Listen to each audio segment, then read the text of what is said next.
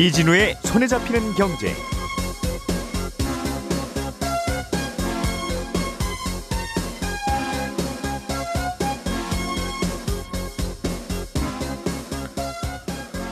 안녕하십니까, 이진우입니다. 어제 러시아가 우크라이나를 침공한 후에 러시아 증시는 한때 50% 넘는 폭락을 했고요. 국제 유가와 천연가스 가격은 크게 올랐습니다. 앞으로도 여러 가지 경제적 파급 효과가 예상되는데 어제 금융시장에 있었던 일을 일단 간략하게 정리해보고요. 그게 우리나라 경제에 미치는 영향도 함께 간단히 짚어보겠습니다. 집을 구입할 때 은행에서 대출을 받으면 대출 이자를 매달 내야 되지요. 이때 낸 대출 이자는 연말정산을 할 때 소득공제를 받을 수 있습니다. 그런데 무조건 소득공제를 다 받을 수 있는 건 아니고요. 몇 가지 조건이 있는데 어떤 조건들이 필요한 건지 알아보겠습니다.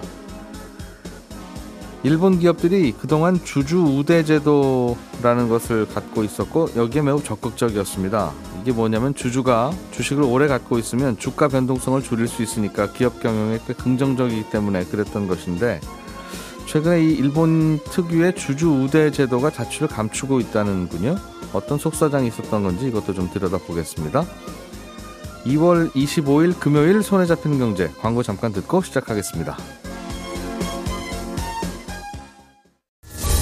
오늘의 뉴스를 프로파일링합니다. 평일 저녁 6시 5분 표창원의 뉴스 하이킥.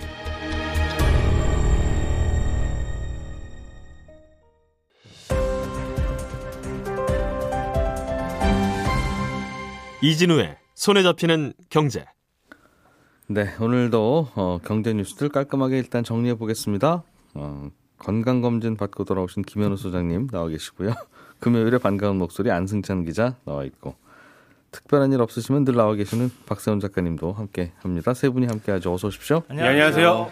건강검진 잘 받으셨습니까, 소장님? 네, 잘 받고 예. 결과 기다리고 있습니다. 건강하겠습니다. 예. 박 작가님, 어제 네. 러시아가 우크라이나를 침공하면서 네. 이게 러시아 쪽에서 생각하면 꼭 이런 표현은 아니라고는 하는데 네. 어쨌든 우리가 보기에는 그런 것 같으니까 네. 전 세계 경제가 출렁였습니다. 네. 좀 어떤 일이 있었는지 정리를 일단 좀 해주시죠. 일단 우리나라 상황부터 좀 살펴보겠습니다. 예. 주가가 많이 내렸죠. 코스피 지수가 2.6% 하락하면서 2,700 아래로 떨어졌고요. 어제 오후에 구체적인 공습 내용이 전해지면서 장 막판으로 갈수록 낙폭이 커졌고 코스닥 지수 역시 3.32% 떨어진 채 장을 마쳤습니다. 예. 시가총액으로 보면 상위 종목주 대부분이 하락을 했는데 가격 상승이 예상되는 에너지 관련주는 주가가 오른 채로 마감이 됐습니다. 주가 지수가 많이 내린 건 외국인들하고 기관이 많이 팔아서 그런 건데 반면에 국내 개인 투자자들은 1조 원 넘게 주식을 사들였습니다. 외국인 기관이 팔았으니까 개인이 샀어야 거래가 됐겠죠? 그렇죠. 셋 다 팔 수는 없는 거니까. 그렇습니다. 그런데 예. 또 개인 투자자들이 샀던 이유를 보면 이렇게 좀 떨어지다가 나중엔 예. 반등이 되지 않겠냐라고 예상한 사람들이 일종의 공포에 투자하는 전략을 택한 걸로 보인다. 라는 해석은 나오고요. 환율도 1,200원을 넘겼네요. 그렇습니다. 1,204원으로 예. 마감했습니다. 예. 다른 나라 증시도 대부분 어제는 떨어졌죠? 네. 아시아 주요국 증시도 마찬가지로 떨어졌습니다. 그 중국 상하이 지수, 홍콩 항생 지수, 일본 니케이 지수 모두 2% 가까이 하락 마감했고요. 예. 공수프에 열린 러시아 시장을 보니까 장중 50% 넘게 하락을 했다가 40% 정도 하락 마감을 했습니다. 장중에 50% 넘게 하락하는 게 어떻게 가능한가 궁금하긴 한데 아무튼 상황은 그렇습니다. 여기는 상한가 제도가 없나 봐요, 그냥. 그런가 봅니다. 예. 한 가지 특이한 건 간밤에 뉴욕 증시는 상승 마감을 했다는 건데요. 기술주를 중심으로 주가가 하락하니까 저가 매수세가 강했던 걸로 해석을 하기도 하고 예. 상황이 이렇게 되면 미국 정부가 앞으로 금리를 올리는 게 쉽지 않을 거다라는 전망이 작용을 한 걸로 해석들을 하고 있습니다. 어제 미국 증시도 저희 잠깐 보다 잤는데 시작할 때는 나스닥이 한 2% 가까이 떨어졌었는데 네. 마감을 보니까 3%가 넘게 올랐어요. 네. 예. 뭐 해석을 한 걸 보니까 네. 올랐는데 뭔가 이제 설명할 방법이 없으니 네. 미국이 모스크바를 경제 제재한다는 소식 때문에 힘입어서 주가가 올랐다. 그 설명하던데 그거는 당연히 예상했던. 네. 어쨌든 예, 항상 주식시장은 이렇습니다. 그렇습니다. 그리고 이 얘기는 저희가 잠시 11시에 전문가 한 분 모셔서 인터뷰할 예. 거니까 그때 조금 더 자세히 전해드리겠습니다.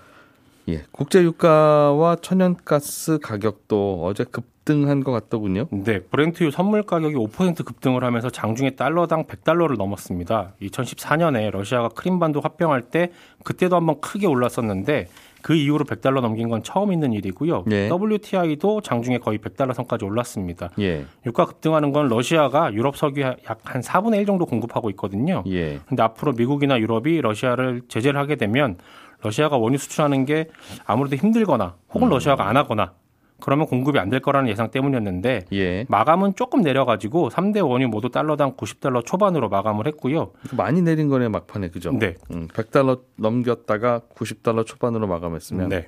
이것도 하루 변동성이 매우 컸다. 그렇습니다. 예. 유가뿐만 아니라 천연가스 가격도 급등을 했습니다. 천연가스 선물량 장중 35% 정도 상승을 했는데 예. 유가와 마찬가지로 천연가스 공급도 러시아가 많이 하고 있기 때문에 앞으로 가스 공급이 쉽지 않겠구나라는 예상 때문에 오른 겁니다. 예. 금 가격도 많이 올라서요. 1년 만에 최고치를 기록했습니다. 그렇군요. 예. 막판에 가격이 내렸다는 것은 러시아를 향한 경제 제재가 별로 안 먹힐 것이다. 네. 즉 러시아는 중국에다 팔면 되지. 그렇죠. 가스나 뭐 석유나 전부 다. 지금도 그렇게 하고 있고요. 그러면 중국은 다른 곳에서 사던 석유를 덜 쓰겠죠. 네. 그럼 결국은 러시아 석유가 전 세계에 똑같이 퍼지는 거니까. 네. 근데 그럼에도 불구하고 또 주식 시장은 경제 제재가 먹힐 거라는 판단을 했다는 거니까. 네. 서로 다른 판단. 서로 좀 다르죠. 네. 우리나라 물가에도 이게 영향을 좀 주겠습니까? 원유 가격, 가스 가격 오르고 환율 오르고 하면 다 이게 물가 상승 원인인데. 그렇습니다. 아무래도 그럴 수밖에 없는 게 한국은행이 어제 발표한 1월 생산자 물가지수를 보니까 작년 1월에 비해 8.7%나 올랐고요. 예. 한 달 전보다는 0.9% 올랐습니다. 그렇게 오른 가장 큰 이유가 원재료 수입 물가가 많이 올랐기 때문인데 그중에 가장 크게 오른 게 바로 원유 가격이랑 가스 가격이거든요. 그런데 이달 그리고 다음 달도 만약에 유가랑 가스 가격이 오르게 되면 아무래도 생산자 물가는 올라갈 수밖에 없고 그렇게 되면 소비자 물가도 같이 오를 겁니다. 예. 그래서 어제 한국은행이 수정 경제 전망 발표하면서 올해 우리나라 물가가 3.1% 정도 오를 걸로 전망을 했는데 작년 11월 전망에서는 2% 정도를 전망을 했었거든요. 근데 그때보다 1.1%포인트 더 높게 잡은 겁니다. 예. 이렇게 높게 잡은 이유에 대해서 이주열 한은총재가 뭐라고 얘기를 했냐면 11월 전망 후에 3개월간 물가 상승 정도가 예상보다 크게 나타났다라면서 우크라이나 사태가 심화하는 등 물가 상승 요인이 강하게 나타나면 연간 상승률 전망을 큰 폭으로 상향 조정했다라고 예. 이렇게 설명을 했습니다. 올해 물가가 생각보다 많이 오를 거라고 한국은행이 전망을 좀 바꿨는데 네. 그럼에도 불구하고 어제 있었던 금통위에서는 기준금리는 그대로 동결했어요. 그렇습니다. 금통위원 만장일치로 동결을 했는데 아무래도 작년 8월에 금리 올린 이후에 11월 그리고 지난달에 두 차례 연속 올린 거에 대한 부담이 좀 있었던 게 아니냐 이런 해석이 나옵니다. 다만 추가 인상은 앞으로도 계속 될 것 같은데 어제 한 가지 힌트라고 해야 할까요? 나온 얘기가 뭐냐면 기준금리 추가 인상 관련해서 이주열 총재가 이렇게 얘기했습니다. 1.5%로 한 차례 더 올리더라도 통화 긴축 정책으로 볼 수는 없다는 것에 금통위원들이 모두 동의한다. 하면서 추가 인상 필요성을 언급을 했고요. 그럼 두 번 올린다는 뜻이네요. 그렇습니다. 말 그대로 해석하면. 그리고 연말 기준금리가 연 1.75에서 2% 이를 거라는 시장 전망에 대해서 어떻게 생각하냐라고 물었더니 합리적 전망이다. 이렇게 얘기를 했습니다. 두세 번 더 올리는 게 합리적인 것 같다. 그렇습니다. 물론 이제 한은 총재가 바뀔 거고 이주일 총재가 어제 마지막 금통이었거든요. 예. 다음 달에 대통령도 바뀌기 때문에 앞으로 어떻게 될지는 모르겠습니다만 현재까지의 전망은 올해 2%까지는 오를 거라는 전망이 많습니다. 여기까지가 이제 어제 있었던 일이고요. 예. 어제 있었던 일들에 대한 해석은 아까 말씀드렸듯이 11시에 저희가 다시 한번 자세히 전해드리겠습니다. 그렇군요. 예. 김현우 소장님. 네. 건강하신 김현우 소장님. 집 살 때 은행에서 대출 받으면 대출 이자가 매달 나가잖아요. 그렇죠. 이거를 이제 나라마다 세금 제도가 좀 다르긴 해서 네. 어떤 나라는 이거는 다 이제 나중에 양도세 낼 때 빼주기도 하고 예. 우리나라는 또 안 빼주기도 하고 네. 제도는 다릅니다만 이렇게 대출이자 나가는 게 연말정산할 때 소득공제 되는 경우도 꽤 있다면서요? 네, 그렇습니다. 이 주택자금과 관련된 비용들이 여러 가지 있고 그에 대한 소득공제도 여러 가지 있는데 예. 집 살 때 대출 끼고 사면 매달 이제 원리금 갚잖아요. 그중에 이자만 싹 발라내서 그 부분만 소득공제를 해줍니다. 대상은 근로소득자면서 1주택인 세대주나 세대원 중에 한 명만 받을 수 있는데 예. 세대원이 받으려면 반드시 그 주택에 거주를 해야 됩니다. 그리고 이때 주택은 주택법상 주택만 되기 때문에 오피스텔은 내가 주거용으로 사서 주거용으로 쓴다고 해도 공제 대상은 아닙니다. 중요한 건 이 주택의 명의하고 대출 명의인데 이 주택의 명의, 대출받은 사람 그리고 소득공제를 받으려는 근로자 모두 일치를 해야 돼요. 그래서 주택의 명의가 그 근로자거나 뭐 근로자가 포함된 뭐 공동 명의면은 상관없고요. 뭐 지분이 1%든 뭐 반이든 전혀 상관없습니다. 다만 이제 대출 같은 경우에는 공동으로 받았다. 그러면 채무 부담 비율 그 약정서에 채무 부담 비율에 따라서 예를 들어 남편이 20% 뭐 아내가 80% 상환하겠다 하면은 이자도 2대 8로 해서 근로자가 남편이라면 뭐 20%만큼만 공제를 받는 거고 이런 식입니다. 그런데 약정서에 그런 게 별도로 없다면은 대체로는 대출을 공동 명의로 받지는 않죠. 그렇죠. 집을 공동 명의로 사는 맞습니다. 경우는 있는데 네. 대출도 공동 명의로 받겠습니다. 그러면 아 둘이 가위바위보를 하시다 한 명으로 정하세요. 그러죠 되게. 네네. 이런 세세한 부분까지 정해져 있다. 그냥 그 정도로 알아두시면 되고 중요한 거는 처음에 대출을 받을 때 집 명의, 대출 명의 그리고 근로자 이게 일치해야 소득공제를 받을 수 있다는 겁니다. 일가구 일주택이어야 되고. 예, 그렇습니다. 그럴 경우에는 그분의 연말정산에는 이자 나간 거는 빼준다. 네. 예. 예를 들어서 1억 원 정도 대출 받았으면 연말정산할 때 결국 그렇게 해서 세금을 얼마나 돌려받을 수 있다는 뜻입니까? 네, 1억을 기준으로 말씀을 드리면 그걸 이제 곱하기 뭐 내가 3억 받았다 그럼 곱하기 3 하면 되니까 머릿속으로 계산을 해보시면 되는데 예. 이게 대출의 상환 기간하고 방식에 따라서 좀 달라집니다. 대출이 10년이냐 15년이냐 요거에 따라서 차이가 있는데 10년 이상이면서 고정금리고 비거치식 그러니까 원금을 같이 갚는 대출이면 연간 300만 원 한도로 소득공제를 해주고요. 예. 15년 이상이고 고정금리 비거치식 요거를 이제 충족하면은 1,800만 원 한도로 해줍니다. 예. 그리고 고정이냐 거치식이냐 그 둘 중에 하나만 충족하면 뭐 1,500만 원 한도 둘 다 아니면 500만 원 한도인데 복잡하지만 요즘 나와 있는 시중 대출로 봤을 때는 그냥 웬만하면 1,500만 원까지는 공제를 받을 수 있다 이렇게 보시면 되고요. 고정금리 아니고 변동금리면 1,500만 원까지는 된다는 거예요? 그렇죠. 아주 오랫동안 원금 갚으면서 오랫동안 장기로 빌리면 그렇죠. 15년 이상. 대부분 뭐 20년, 30년 이렇게 받으시고 기간은 대부분 충족을 하시니까요. 예. 만약에 3.5% 금리로 30년짜리 대출을 1억 받으면은 처음 1년 동안 이자가 약 한 350만 원 정도가 나가거든요. 예. 그리고 매년 이제 한 10만 원 정도씩 줄어듭니다. 원금을 갚으니까. 네, 그렇습니다. 그런데 예. 연봉이 대략 4천쯤 되면은 실제로 돌려받는 세금 은 한 50만 원 정도 세금을 아낄 수가 있고요.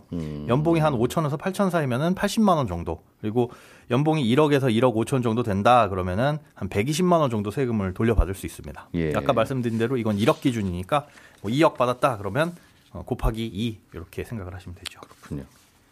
대략 한 연봉이 한 1% 정도? 네. 그렇게 생각하시면 됩니다. 대출 그렇게 받으셨으면 네. 세금이 아껴지는 거네요. 네. 예. 소득이 높을수록 더 많이 돌려받 는 거겠죠. 당연히 그렇죠. 소득이 높을수록 세금도 더 많이 내니까. 네. 할인을 받으면 당연히 비싼 옷 살 때 똑같이 10% 할인해주면 할인액은 많아지는 거니까. 네네. 그래서 이제 고소득자일수록 실제로 대출 금리가 낮아지는 효과가 발생을 하는데 예. 한 3, 4천만 원 구간에서는 0.5% 포인트 정도. 그리고 예. 연봉이 1억 이상이라면은 한 1% 포인트 정도 금리가 낮아지는 효과가 있어요. 그런데 대신에 이제 주택 가격의 기준이 있습니다. 뭐 고가 주택까지 해주는 건 아니고 네. 취득 당시의 주택 가격이 공시가 5억 원 이하여야 됩니다. 그러니까 서울 아파트의 지금 공시가율을 70%로 봤을 때 네. 한 시세로는 7억 1,500만 원 정도면은 그 이하면은 이 공제를 받을 수가 있는데 그럼 명의와 상관없이 그냥 그 주택의 공시 가격입니다. 그런데 문제는 이게 취득 당시의 주택 가격이에요. 그래서 하필 똑같은 집이라고 하더라도 내가 살 때 주택 가격이 비쌌으면 그 산 시점에서 5억을 만약에 넘어갔으면 공시가격이 네. 그럼 나중에 집값이 아무리 떨어지더라도 나는 공제를 받을 수가 없는 거고 반대로 내가 사는 시점에 쌌다면 나중에 아무리 집값이 올라도 이거는 대출받는 기간 내내 소득공제를 받을 수가 있는 겁니다. 예. 이건 다른 요건은 없거든요. 그리고 이 대출 같은 경우에는 소유권 이전 등기 후에 3개월 이내에 받은 대출만 유효하고 그렇게 한번 유효해서 적용을 받으면 나중에 대출을 대환하더라도 계속 받을 수가 있어요. 최대 3회까지는. 그렇기 때문에 처음 요건을 부합하느냐 아니냐에 따라 가지고 이 소득공제가 조금 갈린다는 이런 부분 때문에 분란도 사실은 조금은 있습니다. 또 예전에 너무 비싼 집은 안 해줘야 되겠다는 생각으로 5억 원 이하로 낮춰서 잡아놨었는데 네. 요즘에는 서울에는 이런 특히 아파트 중에 그러면 없죠 잘. 그렇죠. 그리고 똑같은 예전에 한 3년 전에 5억 원이었던 집이 지금은 그 가격을 넘어섰으면 언제 샀냐에 따라서 그게 또 달라지는 거니까 평생 쫓아간다고 보시면 됩니다. 혹시 모르고 있으면 이제 연말정산할 때 빼먹으면 안 되니까. 네. 그렇군요. 대출이 나와야 이런 걸 하죠. 네, 예, 그렇죠. 잘 받았으면. 네. 예, 네. 자, 안승찬 기자님이 준비해 오신 소식 좀 보겠습니다. 네. 일본의 주주 우대 정책이라고 하는 게 있다는데 네. 이게 어떤 겁니까? 이게 좀 요즘은 줄어들고 있어요라고 하는 게 뉴스의 요지인 것 같은데. 네. 네. 일본 주식시장의 좀 특이한 제도인데요. 그 일종의 이제 기업들이 일본의 기업들이 개인 주주들한테 주주가 되어서 고맙습니다. 이런 형식으로 마치 배당하듯이 예. 상품이나 뭐 상품권이나 뭐 이런 걸 보내주는 거예요. 예를 들어서 일본의 니혼햄이라는 회사는 햄 만드는 회사인데 네. 얼마 정도 주식이 있는 개인 주주다. 그럼 매년 이제 햄 선물 세트를 보내주거든요. 배당금 대신 이걸 주는 겁니까? 배당금도 주고. 햄도 주고. 아, 그냥 이거는 진짜 인사치레로? 네, 그렇습니다. 아, 그래서 예. 뭐 예를 들면 카달로그도 보내서 자기가 햄 선물 세트 고르면 예. 그거 집으로 배송해 주고 뭐 이런 식이에요. 그럼 건설회사는 아파트 쥐어 줍니까? 그래서 뭐 상품권 주는 회사인데 그런 데도 있어요. 말씀하셨던 대로 마땅히 보낼 게 없는 회사들이 있잖아요. 네. 그러면 다른 거 사다가 보내주는 경우도 있고. 아, 뭐 다른 거 선물로. 예, 야마시 전기라고 플랜트 회사가 있었는데 여기는 진짜 보낼 게 없잖아요. 그래서 뭘 예. 보내냐면 자기네 공장이 있는 지역이 그 친환경 된장이 좀 유명한 지역이어서 우리 지역 된장을 보내드립니다. 이렇게 보내주는 경우도 있고 뭐 그런데 그래서 일본은 IR 행사 같은 거 가보면 배당 얼마 합니다. 이런 것뿐 아니라 실제로 상품을 막 전시해놔요. 주주가 되시면 이런 상품 매년 보내드립니다. 이렇게. 아, 주주총회 하면서. 네. 그래서 뭐 이 일본의 이 주주 우대 정책이 굉장히 특이한 제도인데 예. 최근에 일본에서 이런 제도가 사라지고 있다. 이런 기사가 이제 니혼 게이자이의 보도가 됐고 특히 충격이 있었던 게 제펜토바코라고 하는 회사가 특히 이 주주 우대 정책으로 막 라면, 즉석밥 이런 거 굉장히 많이 보내주는 회사로 유명한 회사였거든요. 예. 여기가 주주 우대 정책을 폐지한다고 해서 이제 안 드리겠습니다. 그렇습니다. 그래서 최근 1년간 한 75개 회사 물론 뭐 아직도 진행하는 회사가 더 많긴 합니다만 예. 분위기가 좀 달라졌다. 뭐 이런 보도입니다. 왜 그냥 번거로워서요? 왜 그냥 주면 좀 좋을 것도 같고 그러던데 사실은 뭐 흔치 않은 제도이기는 하긴 합니다만 왜 안 한답니까? 그러니까 기본적으로 그동안에도 반대 목소리는 있었거든요. 특히 이제 외국인 투자자, 기관 투자자들이 반대했는데 예. 외국인 투자자 입장에서는 외국으로 햄 보내주고 된장 보내주려면 이렇게 비행기 대고 보내야 되니까 예. 너무 힘들어서 외국인 투자는 거의 제외가 됐고 네. 기관 투자자들은 또 투자하는 금액이 크니까 뭐 수백 개를 회사로 보내기도 어렵고 그래서 이 둘은 보통 이 주주 우대 정책에서 배제가 되거든요. 본인들 안 줬다고 다 없애자는 거예요? 그러니까 이게 배당을 늘리고 차라리 자사주나 사지 왜 이런 데 자꾸 돈을 쓰느냐 이런 꾸준한 반대 목소리가 있었고 더 결정적으로는 일본 주식시장의 환경이 조금 달라졌기 때문에 그런데요. 예. 일본에 이제 여러 거래소가 있는데 가장 큰 게 도쿄 거래소고 도쿄 거래소도 4개로 구분이 돼 있는데 특히 그 도쿄 일부 시장 우리로 치면 이제 가장 큰 코스피처럼 코스피? 예. 예, 제일 큰 기업들이 들어가는 도쿄 일부 시장의 상장 규정이 어떻게 되어 있냐면 개인 주주가 2,200명 이상 되어야 합니다. 그리고 이게 밑으로 떨어지면 상장 폐지 요건이 됩니다. 이런 요건이 있습니다.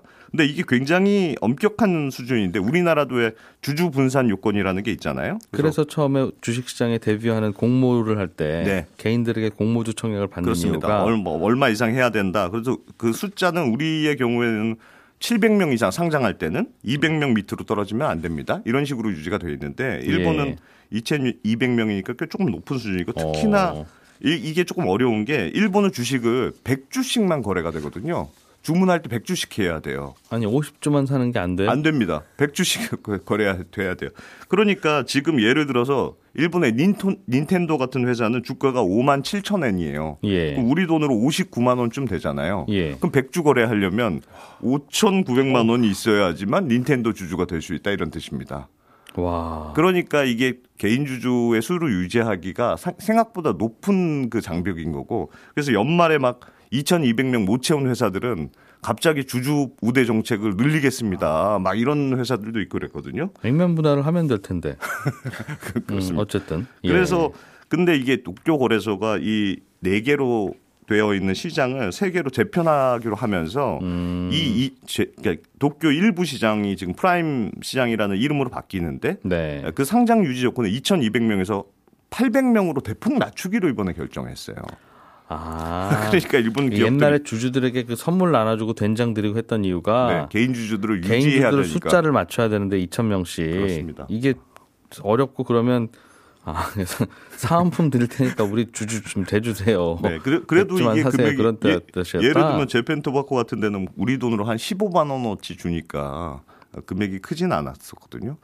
작진 않았었거든요. 근데 이제 유지할 필요가 조금 없어지니까 연간 15만 원어치의 상품을 준다. 네, 그러니까 뭐 이거는 이제는 이런 거 안 줘도 되겠네 이렇게 생각하는 거고 또 일본도 우리나라 이제 동학개미 운동처럼 주식시장에 참여하는 개인 투자자들이 굉장히 많이 늘었거든요. 예. 그러니까 개인 투자자들이 많아지니까 좀 이렇게 일본 기업들 입장에서 콧대도 좀 높아지고 굳이 우리가 상품 같은 거 보내지 말고 줘야 되느냐 그런 분위기가 좀 나타나고 있다. 그런 겁니다. 꽤 괜찮았네요. 사은품이 한 15만 원어치 주면 그럼요. 한 2천만 원어치 주식 사면 그걸 거의 뭐 한 1% 정도 되는 은행은 일본은 은행에서 이자도 안 주잖아요. 그렇습니다. 그래서 이 상품으로만 생활하는 사람들도 있다. 이런 기사도 있었어요. 여러 회사에 투자해서 상품권으로 옷 사고 즉석밥 받아서 먹고 뭐 이런. 아 그렇게 다양하게. 이야 그런 아름다운 제도가 있었군요. 예, 알겠습니다. 1분 남았는데 할 얘기도 없으세요? 아 시간이 나오는데 좀 짧게 했는데. 뭐 그래서 이게 사실은 이 주주 우대 정책은 예전에는 일본의 답례 문화라는 게 있잖아요. 예. 일본은 선물을 주면 반드시 공짜로 안 하고 마치 빚을 가진 것처럼 생각해서 반드시 답례한다. 그런 예. 문화가 있어서 이 주주 우대 정책도 일본 특유의 이 답례 문화가 반영된 거다. 이런 해석이 있었는데 사실은 이번에 주주 우대 정책이 폐지되는 걸 보면 네. 여기도 그냥 유지하려고 한 거지 네. 꼭 그런 건 아니지 않느냐 뭐 이런. 해석도 있습니다. 일본은 그랬어요. 맞아. 세입자가 들어오면 네. 세입자가 집주인에게 담례로 거의 뭐 한 달치 월세 비슷한 돈을 드리는 게 그것도 또 관행이라고 그러더군요. 네. 그렇습니다. 예. 예, 청취자 정현진 씨께서 전세대출 이자는 소득공제 못 받습니까? 이런 질문을 문자로 보내오셨는데요. 전세대출 이자도 소득공제 받는 규정이 있답니다. 한번 따로 검색해서 찾아보시면 연말정산 좀 전에 끝났을 텐데 얼른 반영해보세요. 예. 저는 잠시 후 11시 5분에 다시 찾아오겠습니다. 이진우였습니다. 고맙습니다.